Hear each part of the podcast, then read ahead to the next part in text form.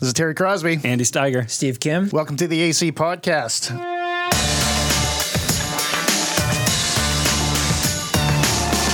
On this podcast, we want to help you understand and speak the language of our culture and address questions being asked with intellectual honesty, gentleness, and respect.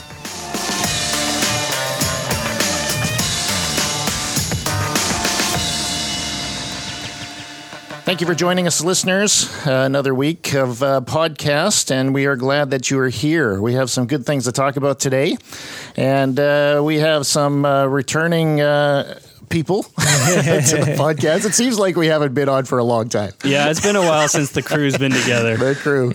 So, Steve, how you doing out way out in Alberta there? Doing pretty well here.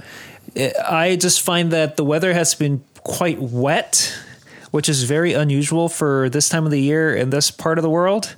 Here, I thought I moved away from all the rain in British Columbia, and I'm just getting pelted every other day. It seems it rains here, so I'm ready for more sun. Yeah, we had a uh, thunderstorm here last night as well, and I'm noticing it has been raining so much for the summer that the parks are overgrown. The trails are like are, are overgrown. Oh yeah, uh, yeah. I rode yeah, my yeah. bike to work, and I'm like dodging Hmm. briars and stuff because it's Wow. just yeah, it's uh, it's something else. Those that are on the East Coast, God bless you, are in a heat wave. Yeah. Oh, there's there's a nasty heat wave going on, on pretty much everywhere except where we are. Yeah. Is experiencing. We've had one hot day in the last weeks. Like Yeah. last this past Sunday. It hasn't broken thirty yet. No. Or- well, Wow. Sunday was 31, Yeah, 32, Sun- something like that, because I was running that day and it was. I think that's Hot. the first for the summer. Yeah. Because I've been watching the weather. Yeah, no, it, it was. And it's Yeah, been for terrible. Sure, for sure. Now I'm thankful. I, as you know, I just got back from Europe, Yes. Yeah. and we just left Paris, and today it is going to be 42 degrees in Paris. wow. That's nasty. And if that wasn't bad enough, those of you who've been to Europe, you know that they don't have air conditioning in Europe. Of all the places I've been in Europe, I've yet to experience air conditioning. Even in their museums, they barely have any AC going. 42. 42.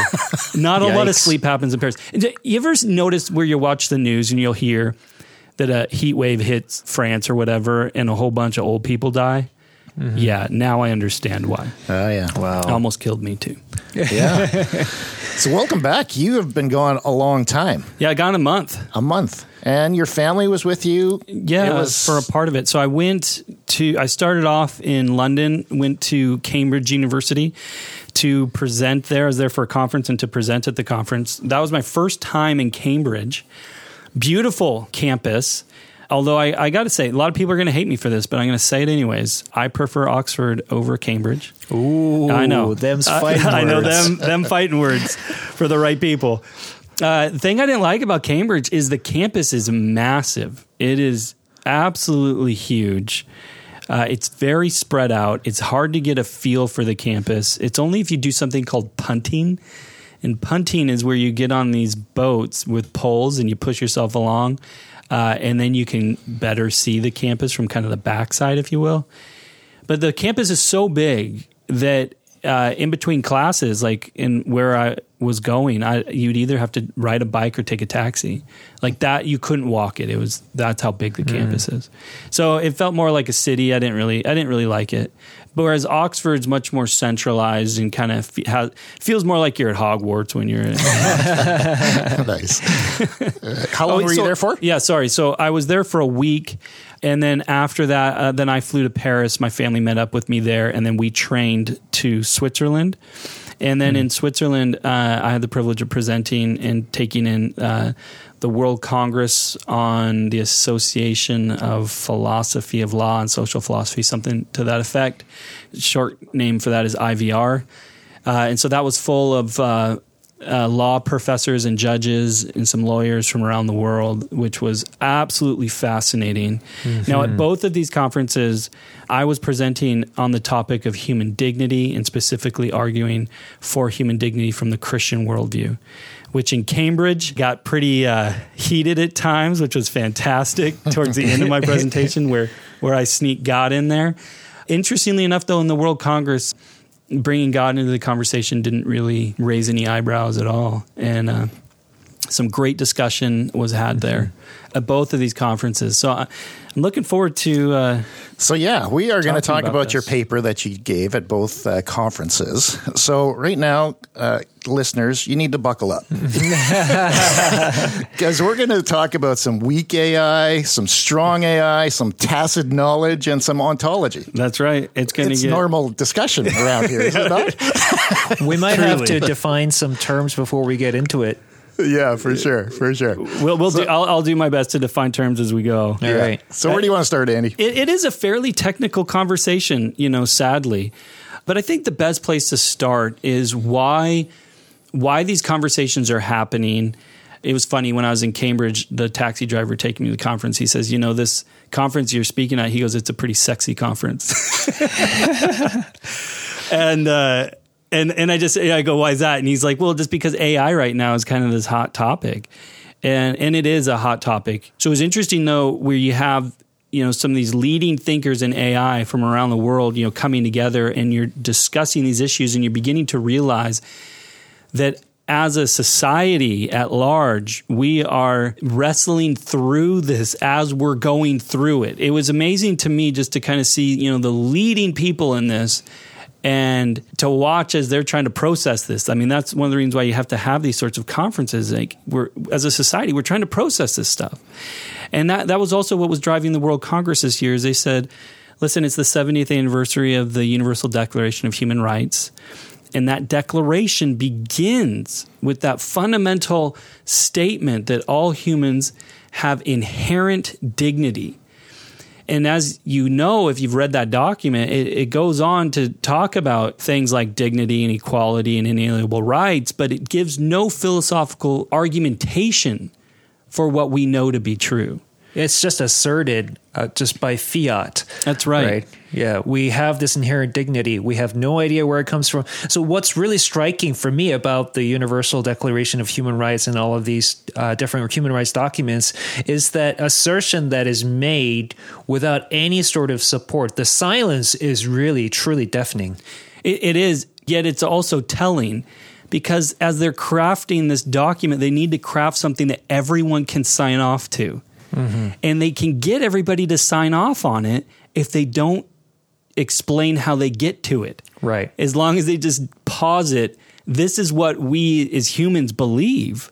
Everybody signs off on that. They're like, yeah, we all do believe that we have inherent dignity. N- The question, though, that was brought up to the World Congress was, well, what good reason do we have to believe, you know, that we have inhum- inherent dignity? So for the law community, these are the sorts of things that are being undermined right now and challenged in the legal systems around the world. And so there was this emphasis on saying, well, let's have a conference where we're tackling this issue and, and arguing, you know, what, what are the foundations for this? Which is interesting, by the way, because these world congresses just recently, uh, there was a Supreme Court case ruling that cited the cohort that I was a part of, uh, but not this year, obviously. It was one of the previous years. So, so these sorts of things actually have a real impact in in what's happening mm-hmm. in the legal field. So, one of the things that was interesting about that, by the way, was also to hear from scholars, and I met scholars from Russia, from Poland, from Brazil, obviously Canada, and UBC was represented, but Australia, mm-hmm. you name it, you know, they were there. And so it was interesting though to hear from each of them the nuances of the laws going on in their countries and how they're, you know, working through these sorts of things. In particularly just in the rapid growth of technology, how they're trying to keep up with what's going on.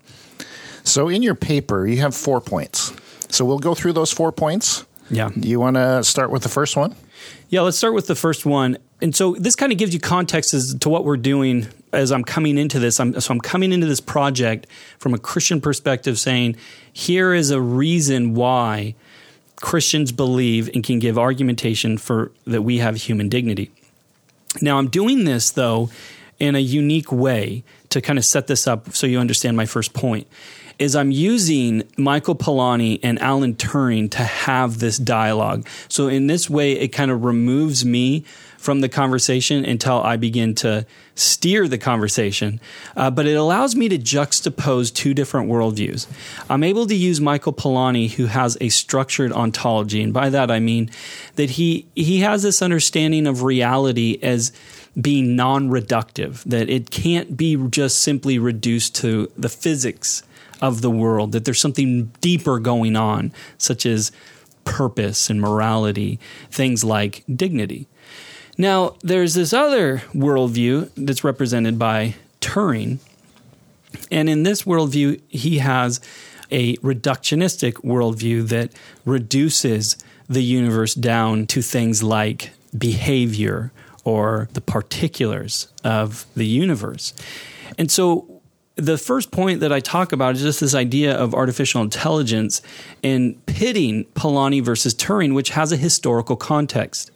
And remember, AI is is is one of the things that I'm addressing in my paper for the purpose of demonstrating that AI is inherently dehumanizing on Turing's model. So that kind of gives you, a, hopefully, without getting too technical, gives you a little bit of an idea of what's happening. Now, the the historical background to this is that Turing and Polanyi both taught at Manchester University. Now, Polanyi was a scientist turned philosopher, and Turing was a mathematician turned computer scientist. And these two debated regularly with one another as colleagues on the question of can thinking be mechanical? You know, can can you create a machine that can think? And so Polanyi encouraged Turing to develop his ideas and to publish uh, his ideas. A lot of people don't realize that. If I may just jump in quickly here, I think just to clarify, when Turing is asking, can machines think, he's not just asking, can machines mimic the behavior of thinking, but rather, can machines think just as human beings think? Correct. And in a moment, we'll tease that out a little bit more and be very specific by what we mean with regards to that, because that's an absolutely crucial distinction. So in 1949, there is this interdisciplinary dialogue that takes place, famous dialogue that takes place, in which uh, Polanyi and Turing are both participants in this discussion, and they begin to argue back and forth on this point. And Polanyi's point is that a machine can't think because things like thinking can't be formalized into a step by step procedure. This comes to be known as tacit knowledge or uh, known as Polanyi's paradox. And he gives different examples of this, such as playing chess or diagnosing a disease. Now, I bring those two up because, as we're going to see in a moment, Polanyi was both right and he was both wrong at the same time. Uh, we'll come to that in just a moment. But this does challenge Turing as he's working through his ideas. And so in 1950, Turing, realizing that he has a difficulty in defining what it even means to think, decides that he's going to come at this from a different perspective after this dialogue. And he writes this famous paper called Computing Machinery and Intelligence, in which he says this. So I'm going to quote Turing here for, for you. He says, Instead of attempting such a definition, I shall replace the question by another which is closely related to it and is expressed in relatively unambiguous words. The new form of the problem can be described in terms of a game which we call the imitation game. Now, you, many of you know that there was a movie about Turing that came out called The Imitation Game, which oddly enough had nothing to do with the Imitation Game, but had to do with you know him using a computer that he created to break the Enigma code. I believe is is what he did with that. But he came up with something called a Turing machine. That's one of the other things that makes him quite famous. But the thing that I focused on here was his imitation game gets coined as the Turing test. And the Turing test is just simply the idea of whether or not you could create a machine that could mimic thinking. So that's what he's getting at here. Is that if I can't define it, well, what if I just do it? If I create a machine that can mimic it, isn't that the same thing as doing it? That ultimately sets up a philosophical discussion that we are still in to this day because machinery, as you guys know, has developed different algorithms that are that are able to do some really unique things. And one of the things that they're able to do is being They were actually inspired by the human brain that, that uses neural networks. Being able to use such things as deep learning, machine learning, is able to mimic thinking the way, you know, an aspect of thinking that allows computers to do things that Polanyi didn't think that they could do, such as play chess or diagnose disease. Um, there, for example, a study just recently came out where machine learning is now able to diagnose skin cancer on par with a dermatologist. And those are things people didn't think, you know, was possible. But we're seeing, as I've talked about on the show before, we're seeing machines that can play chess better than humans, that can play Jeopardy better than humans, that can play Go better than humans. And by the way, the chess and Go, as I was reading through Turing, he references both of those games. Now, there's another game he uh, that he mentioned. He didn't mention Jeopardy. That one they just did anyways. But the one that he mentioned was chess, Go, and bridge. And it's interesting, to my knowledge, they haven't even attempted bridge yet. Apparently, that's considerably more complicated than uh, than Go. At any rate, the thing to appreciate what's going on here is a distinction ultimately gets made by John Searle in between what is referred to now as weak AI and strong AI. Now, weak AI would be the mimicking of thinking. But as you were talking about, Steve, that's not the same as thinking. Mm-hmm. Whereas strong AI says, no, if you could say pass something like the Turing test, and by pass the Turing test means you've mimicked it to such a degree that you're convincing people, you know, this machine's convincing people that it's human. Well, then that qualifies as thinking. And mm-hmm. so what you see there philosophically then is the reduction of behavior in that you can reduce something then to its behavior in that if you're able to mimic the behavior it's the it's the same as the thing you are your behavior basically is the premise of strong ai that's right. So then all that you need to do to have a human being then once you make that philosophical move is just to mimic a human being. It just needs to look human and behave human and thus it is human. And we're we're seeing this this movement and this is something that came up a lot at the World Congress, you know, just people going, why is it that we're wanting to make machines humans? Why wouldn't we want to make machines help humans? You know, it's, it's an inter- it's a curious thing, our desire to want to make a machine into a human. But these obviously are philosophically driven. It's also interesting that the humans are anthropomorphically driven as well. We tend to anthropomorphize in the sense that we give things human characteristics mm-hmm. s- to such a degree that, uh, as I've mentioned on the show before, in 2017, Sophia was granted citizen, citizenship to, to Saudi Arabia. Now, that machine is interesting but pathetic in that, I mean, it can't even pass the Turing test, yet it's still granted citizenship. And the question just becomes I mean, granted citizenship is crazy, but what happens when you grant a machine? What if the prize is higher than citizenship? I mean, what if you pass the Turing test and you're going to grant, you know, that machine humanity? Well, now this raises legal questions such as with the Universal Declaration of Human Rights, I'll, I'll refer to that as the UDHR.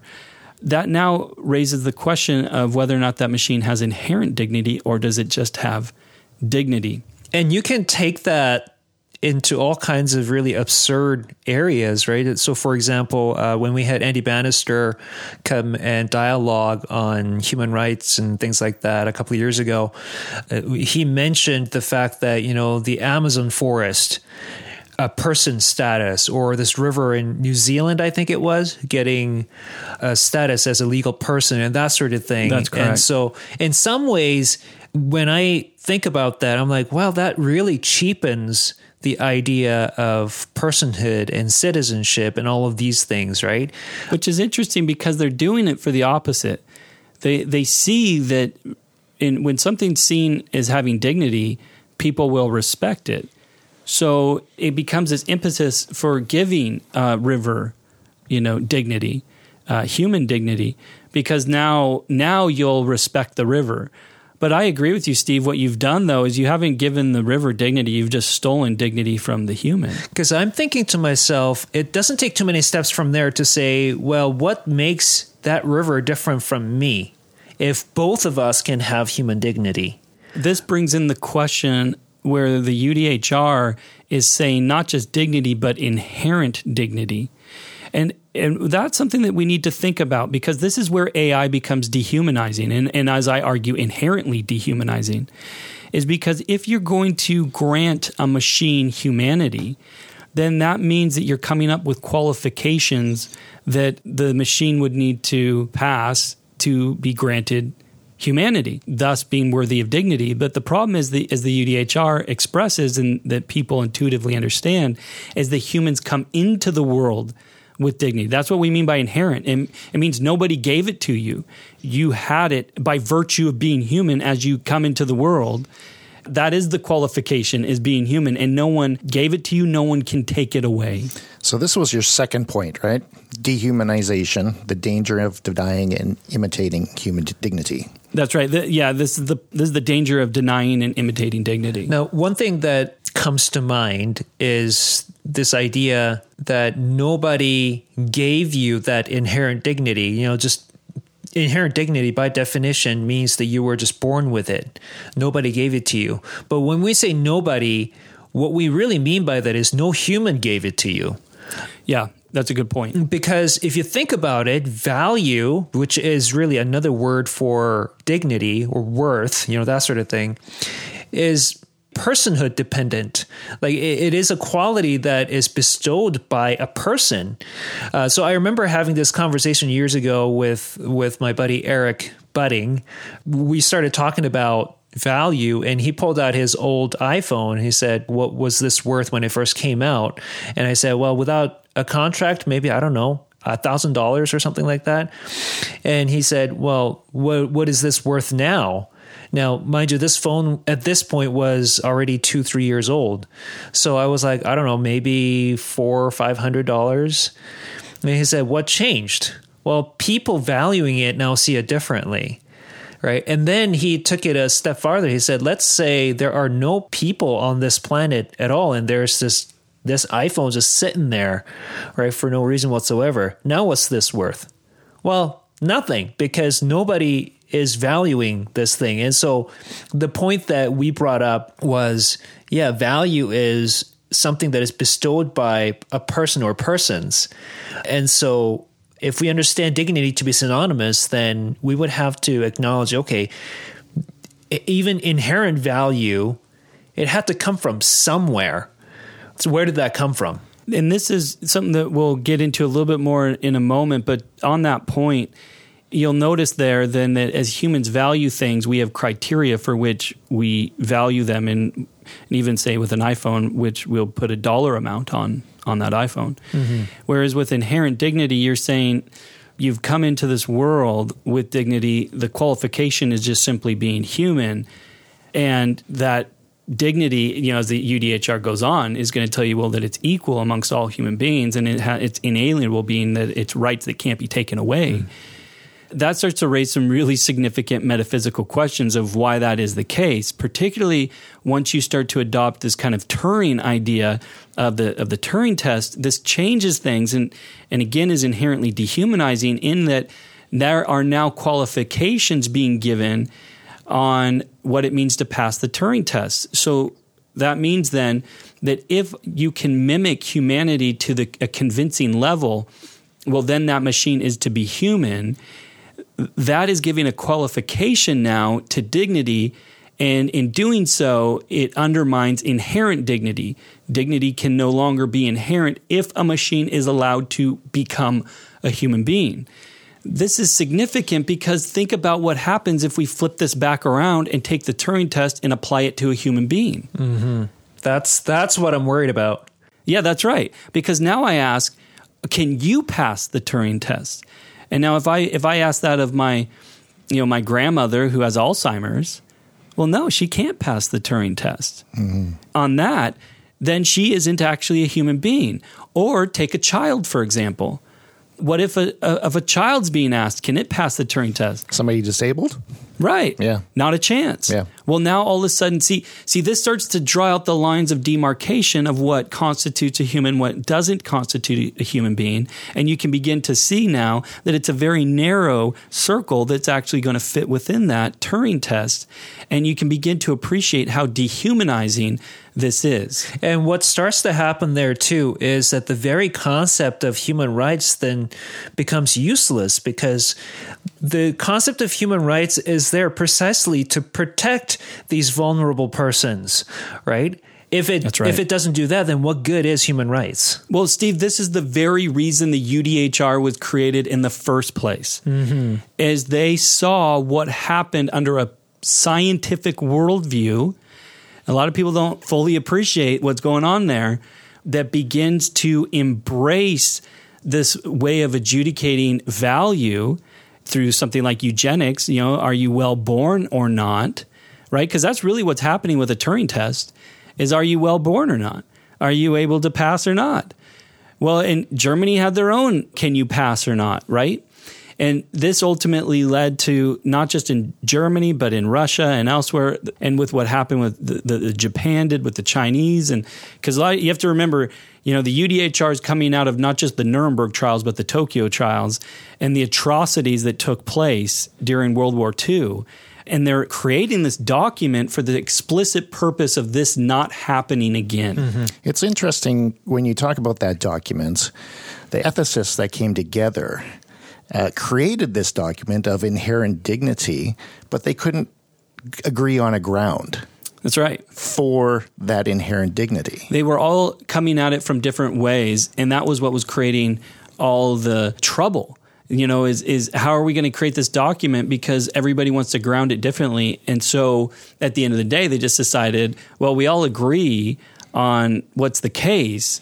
We don't agree on how to ground it, so let's just have a groundless document, right? Yeah. But that's what's causing the that's what's causing the the the issues today. And I want to bring up a unique issue of dehumanization that's just now coming to the forefront.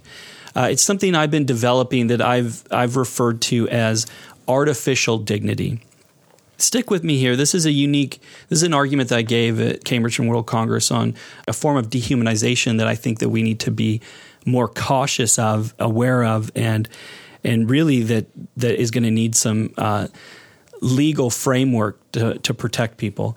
And that is that our technology through things like machine learning is able and just our ability to with regards to robotics you have to understand to pass something like the turing test there's two different ways you could pass it. You could pass a weak form of the turing test where say you're texting with your phone and you know you're with a chat bot for example and that chat bot is so sophisticated its algorithm is able to convince you that it's a person right? That, that would be one form of passing the turing test. That would be a weak form.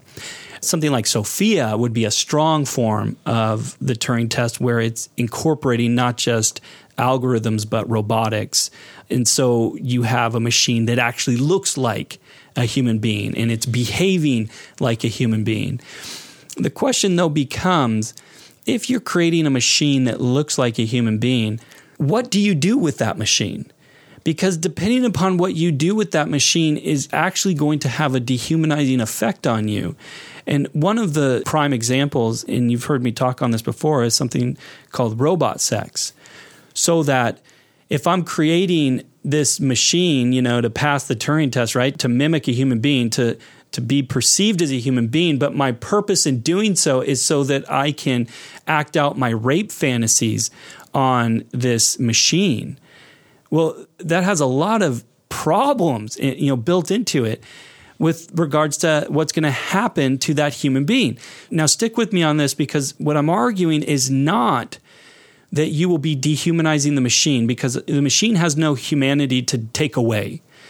The problem is is you dehumanize yourself when you create a machine to look and behave as a human being and you then use that machine for dehumanizing purposes. See, it's affecting the way that you see yourself and it's affecting the way that you're seeing other human beings. Now, to really press this point, all you got to do is take this a, a, step further, which is actually taking place in our culture today. And that is that machines are being created right now to look and behave like children. I've referred to this as pedobots. So you've got pedophilia then taking place through these these machines. And, and you know it's interesting because at Cambridge, I mean, there were some people that wanted to argue that this was a good thing, so that at least you know these pedophiles are having these relationships with machines and and not real people. But that's the problem, isn't it?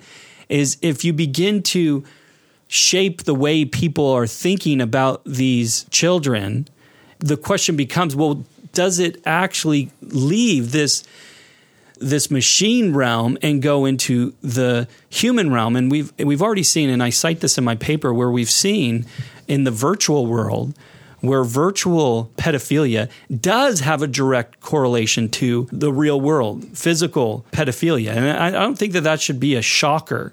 So we have talked about this in a previous podcast about the creeper bill, right? That's right. So you can go back to that uh, podcast and inform yourself a little bit more about it. Yeah. Th- so we won't go too, we won't go any farther than that. That's a good point, Terry. You can go back and, and check out that podcast, but it is helpful to appreciate that this is a form of dehumanization that is uh, directly related uh, to this argument. Um, before we wrap up, as we were talking about the World Congress and how there are judges and lawyers there thinking about this stuff with other scholars, it just kind of occurred to me that our our laws are really informed by our philosophies, not the other way around. Or, or it shouldn't be, right? But so much of what we see today in our culture is we're trying to do exactly that. We're trying to even like bypass uh, philosophy and good thinking and just using the sheer coercive power of the state and just throwing down the law. What you're talking about presupposes that our laws are based on philosophical thinking, and we need to get our philosophy straight if we're going to have good laws. That becomes one of the challenges, doesn't it, Steve? We've talked about this on the show where listen, pre-enlightenment, an authoritative statement was a theological statement. Enlightenment, a the, you know authoritative statement was a scientific statement. We've moved into a new realm, I would say, since the UDHR, that now an authoritative statement is a legal statement. And that becomes problematic now because if you just start throwing around the weight of the law as you see fit, the problem is is you can then begin to undermine the very foundation that that law is supposed to be operating from and you start to realize that there's actually an authority above the law that's giving direction to the law. Mm-hmm. Mm-hmm. And so that, that's an important point that I think that we need to appreciate. And I think that there's a real understanding in the legal community right now that that that's taking place. That you know we're we're starting to undermine the very project we're seeking to do as we seek to make a civilized society. I mean, one of those ways, not to go too deep down this rabbit hole, but that was brought up by some law professors in Australia, is that there are laws that are taking place right now in Australia to really police freedom of speech to such a degree that it creates real challenges where you know you, you need to be able to have the freedom to say you know at some level what you think and feel so that debate and dialogue begins to take place. But if you police the state to such a degree that everything gets policed and one person brought up what I, I loved called the friendship police.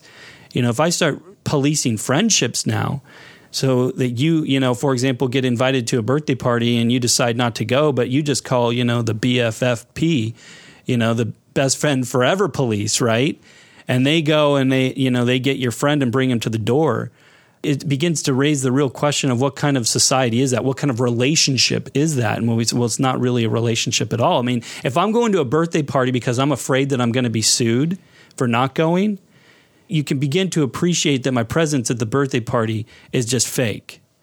And, and so you can start to appreciate that there's this level of fakeness that can begin to take place within a society that isn't allowed to voice their thoughts and to have open dialogue on issues. So I don't want to go too deep down that rabbit hole. We're we're gonna have to make this uh, podcast into two parts. Uh, We've just figured that out. There's a lot to it. There's a lot to it. I do want to say one thing though before we start to uh, before we wrap up this first part. In Cambridge, one of the speakers that was at the conference that I met, who's absolutely lovely, very very fascinating lady. I'm hoping to have her on the show. Her name is Kathleen Richardson. I think we'll put on the show notes an article that was written by Forbes magazine on her. She is she's at the forefront of arguing against robot sex and really challenging that worldview. She did her PhD at Cambridge. Part of that was doing some work at MIT. And she really had a Sherry Turkle moment where she began to see how dehumanizing this all can be. Now, she's not a Christian, which we had a very interesting conversation, though, because she began to talk to me about her conversion experience as she really began to see the dehumanizing nature of all this. It's interesting that where did she go to? She went to a very Christian worldview, very Christian ethic. And I told her that in our conversation. You know, I go, you, I go, you realize that that you have a Christian worldview, and she just, you know, the smile came over her face. She's like, yeah, I know. You know, but but but she hasn't she hasn't taken that next step. But she, I find it really interesting that at the very foundation of Christianity is the pursuit of human dignity and the seeking out of justice when that is being destroyed, when that is being threatened. It's fascinating how much of the Christian ethic revolves around human beings having dignity, being made in the image of God. And, and you see that at the very core of Christianity, where you've got the incarnation, where God values humanity to such a degree, demonstrating the, the value of a human being, the, that inherent value to such a degree that Jesus would be willing to come in body, suffer, and die for you. I mean, talk about equality right? Mm. There's nothing more that God could have paid for any one of you than his son's life. Like it, that's the highest price. Jesus says that, right? He says, What's the most you can pay for something? Your life. And he gave his life for you. God couldn't have paid any more for you. It's an equal value amongst all people that you have a dignity that was worthy of God's own son dying for you. Well, this has been a great conversation today already. Andy, thank you very much. We'll come back next week with your next two points, I think. Yep. And uh, there is still a lot more to talk about here, so we appreciate you listeners coming back next week. And I think maybe maybe give us another few more stories of your time there and your conversations, that kind of thing. It seems like Absolutely. a lot happened. Yeah. yeah, a lot happened. Thank you for joining us, listeners. The AC Podcast is a ministry of Apologetics Canada, and we'll come back next week with more things to think about.